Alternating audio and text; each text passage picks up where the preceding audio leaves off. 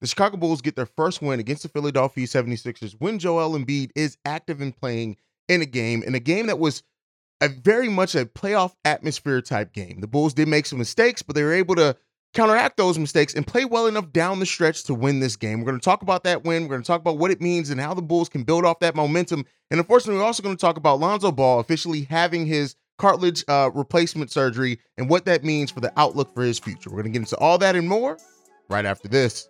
You are now tuned in to Chicago Bulls Central, your number one spot for all things Chicago Bulls, hosted by Haize. What's going on, Bulls fans? Welcome to another episode of Chicago Bulls Central. And right off the top, if you want to follow me, you can do so at CEO Haize, at CEO H A I Z E. But let's talk about these Bulls and them getting a win over the Philadelphia 76ers. This was a fun game to watch. And the box score will never really bring together just how much of a back and forth battle this game was. This felt like a game where it was two teams giving each other slobber knocker punches and just and one refused to go down, right? This was this was a fun game and when you look at the way that the Bulls continue to face adversity well, uh, this game really brings all that together. The big 3 playing like a big 3 again, all scoring over 20 points, all having at least 3 steals, which is a rarity in the NBA as well. Apparently that they broke a record when it came to that.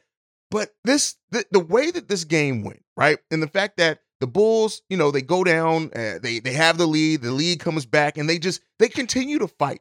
And so often, and there were so many opportunities in this game that throughout the season, you would have thought this was over for the Bulls. When when the when the Philadelphia 76ers took a, a four-point lead at one point in the fourth quarter, it felt like that was going to be the type of game that the Bulls just end up dropping and that they start jacking up shots or they or the defense starts playing lackadaisical. And they did not do that, right? This team continued to play their solid brand of defense. They continue to go through their offense to uh, get good shots, take shots within the flow of the offense. Um, they limited the turnovers. I think they only had one or two turnovers in all of the second half of the game, which is just huge for this team.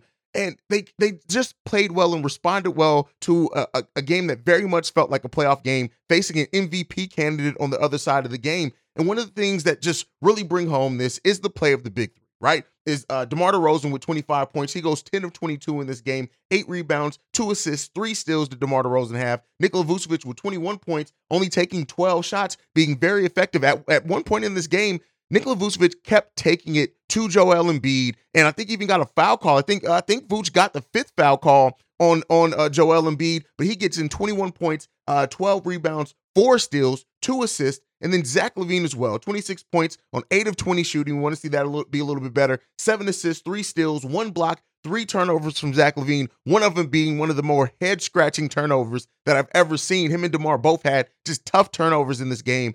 But overall, this team just they they they they took the adversity and they responded to it well. And you saw that this was a team that, for once, I can look at this Bulls team and say they refused to go down in this game. Right? There are so many opportunities, so many times where even if the Bulls would have lost this game, yeah, it would have sucked. Yeah, we would have called out the mistakes and things that they made over the course of the game. But I think that like the, the Bulls team did not get down on themselves. It never seemed like this team was worried about losing this game, if that makes sense. Like, like not to say that they were overconfident and just thought that they had it in the bag, but just the mental resiliency that they showed in this game was was huge in this game. The defense that they played also in this game was just it was a nice brand of defense. Yeah, both teams didn't shoot the ball too well. When you look at the Bulls shooting 41% overall from the field, the uh, Philadelphia 76ers not shooting much better at 42%. Both teams were terrible from three-point range, being in the 20s as far as percentage from the three-point range. Um, but this is a game where the Bulls lost the rebounding battle. They did win the turnover battle, so shout out to that. Um, but you know they they had 20 assists on 39 made baskets. Didn't shoot the ball too well overall. And these are games that the Bulls usually would have lost. And that is the biggest, you know, thing that you can look at as far as positives in this game is that the Bulls get a win in the type of game that they've been losing this season that is just that's been frustrating that has really brought together just how disappointing this season has been the Bulls play excellently down the stretch of this game. James Harden going two of 14 in this game. Uh, uh, uh, being on him a little bit played pretty solid defense, but it was really Pat Bev. Uh, uh, Patrick Williams when he got shot when he got switched on the James Harden did pretty good as well. Um, and you know that like and and let's I want to also talk about Patrick Williams' defense. Yes, if you look at the box score, Patrick Williams didn't shoot the ball effectively at all. He didn't shoot the ball much at all, but but he gave effort defensively He goes one of six from the field. But if you look at the defense he played in key possessions against Harden, uh, someone Tobias Harris, he even got switched on Joel Embiid on a couple of possessions. Uh, when when uh, Pat Bev did foul out, it was Patrick Williams on Maxey who was cooking. And this is the way that Patrick Williams can continue to affect the game. In the, in the pre-recorded episode yesterday, I told you guys I just wanted to see Patrick Williams have a positive impact. Figure out the way that you can add to this team, what you can bring to this game, and at least do that, even if your shot isn't falling. He did that last night, but no one is going like we cannot go over this game without talking about Derrick Jones Jr., right? A player that really brings together the whole next man up mentality. I know that was a thing for us last season more than this season, but Derrick Jones Jr.'s role has been inconsistent since he's been a Chicago Bull. But we now look at Derrick Jones Jr. and just him always being ready to contribute, always bringing the same energy, never coming in lackadaisical. We know that rhythm is important with sports and in basketball specifically, but Derrick Jones Jr., a player whose just role has been so up and down, is always ready to go. And he gets the game sealing block and rebound in this game that just brings this this game home for the Bulls. And he played solid defense throughout. He had a big three. He missed a big three earlier, but he played a big uh, had hit a big three as well for the Bulls. While he was one for four from the three, the one three that he hit was amazing for the Bulls. He had the highest plus minus on the team at plus 13. He played a great role for the Chicago Bulls last night, absolutely adding and helping us get this win. And I don't want to overlook it. But Patrick Beverley as well. We like Pat Bev, when the Bulls, when this game went into overtime, in that first overtime period, and before the period started, you saw Patrick Beverley bring all the guys in who were going to be playing in that game and talking to them. His leadership is non, is undeniable, right? It's undeniable what his leadership brings to this team. And so for a team that was missing those qualities, he's absolutely bringing that for this team, and we're seeing it pay off in in resulting in wins. The Bulls now eight and four since Patrick Beverley came on, and yes, it's not just Pat Bev. Zach LaVine has been playing much better throughout that stretch. Last two games, he hasn't shot the ball too well, but uh, you know, and just what that leadership, what that what being vocal on both sides of the ball means and calling out what teams are, are trying to do and you know helping players be in the right in the right positions to help affect the play and calling them out defensively. Like Pat Bev has been a revelation for the Chicago Bulls team and in, in in a time where we face uncertainty of what the future point guard position is going to look like for the Chicago Bulls I'm happy that Pat Bev is here helping lead guide this team go through the offense. He believes in Billy Donovan wholeheartedly. And so when you look at those type of things, this was a great game, a fun win for the Chicago Bulls to get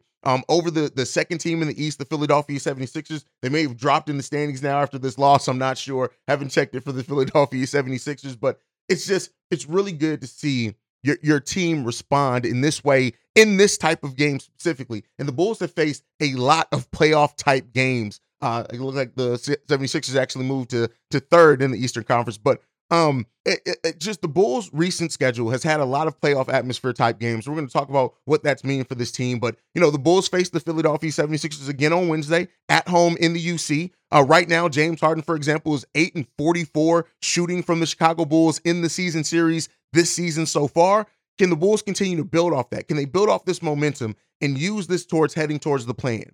The Bulls have now separated themselves even further from the two teams below them. They held a two game advantage over the Washington Wizards and a two and a two and a half game advantage over the Indiana Pacers. Both those teams are on two game losing streaks. So, in a time where the Chicago Bulls have a difficult schedule, we know that uh, they're going to be facing some tough games in this stretch. Uh, and it, towards the back end of the season, it doesn't get easier for the Bulls, right? We face the 76ers again. We face Portland, who, even though Portland doesn't seem like they're going to the play in or anything like that, um, they're still a tough team as long as Dame Lillard's on that team. We know how they can put the ball in in the, in the rim, and and it can it can get dangerous. They can score with the best of them.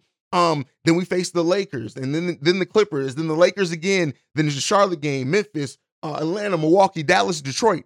That's our remaining 11 games to finish out this season, and it's going to be a tough uh, uh 11 games to get that done. And with the lead that we currently hold over the Wizards and the Pacers, the Bulls playing well over the stretch is even more important, right? If the Bulls over these next 11 games can go above 400, if they can finish, if the Bulls can go seven and four in these next 11 games, the Bulls will finish with a 500 record. Uh, uh, in a season where we have we have struggled to get above 500 for the rest of the season, if the Bulls can play like they have been playing, just keep playing with that heart, keep facing the adversity the way that they've been facing it, and get to a 400 record for the season, it, it, it would be it, it, that would be wild with the way that this season has felt, the way that this season has gone. But the heart that the Bulls are playing with against some of the better competition in the NBA right now, and I'll say this if the Bulls have that type of record going into the play in, they will carry forth so much momentum with them. And I don't want to overlook what that momentum not only does for the team, the chemistry, their mentality, right? Playing with a little bit of an edge, discovering, hey, when we play with heart, we win with heart, right? It's different when you play with heart and you still lose the game. It's harder to, to continue to double down on that heart. But the Bulls are seeing success in a time where they're giving the right amount of heart, the right amount of effort, the right amount of defense. They're playing together as a team. Everybody's fitting into their roles a little bit better than what they have over the course of the season. And if the Bulls continue this, I do think that they can carry that momentum into the play-in tournament and possibly win the play-in tournament. I still have my doubts over the Chicago Bulls and what they can do in the first round of the playoffs, but I tell you what, we'll worry about that when we get to it. Right now, the Bulls are 8 and 4 in their last 12. If they can have a similar record and go 7 and 4 in their next 11, we're talking about a team that yeah, still a struggle. It doesn't take away from how this team has disappointed at times this season. It doesn't take away from AK and Eversley really needing to look at this roster and make some significant changes. And one based off the Lonzo Ball injury, uh, uh, uh, third surgery since he's been a Bull alone as well. In that, we'll talk about that here in a second. But if the Bulls can continue to just play with this effort, if they can continue to execute at this level, if they can continue to just come together as a team and get healthier over the time. Javonte Green made his return in this game. And while he didn't play a lot of minutes, I don't even know if he took a shot in this game. The energy that he brought, you can tell that it was still there. It's going to take a little bit uh, uh, uh, for him to get back, trusting that knee. He played nine minutes last night. He registered a rebound and a steal. But getting Javonte Green back and having him go through these next 11 games to really get trust trust that knee again, get himself back in rhythm. Alex Caruso hopefully coming back. And if this team can ride out with the way that they're playing now to get back as close to 100% healthy as they can, man, um, the play-in tournament can be fun, and we can see have postseason play that can be fun overall. But it really still is up to the Chicago Bulls to execute. It's up for them to. It's up to them to get the wins that are necessary to bring that together. If they can do that, man, we're talking about a different season. This is a completely different Bulls team, not only because of Pat Beverley out there, but just in the way that they are responding to the adversity that's in front of them. It was it was probably five different things that happened in this game. The DeMar DeRozan turnover late, where he just kind of fell asleep there. Uh, the the Zach LaVine, where he allowed you know a player bumping into him, and then he just kind of more focused on ask or trying to get the refs to make a call, and then you know forces a turnover. The the Philadelphia 76ers taking the lead briefly in the fourth quarter and then again in the overtime period. Those are all things that we've seen from this team, and they get down on themselves and then they get out the game.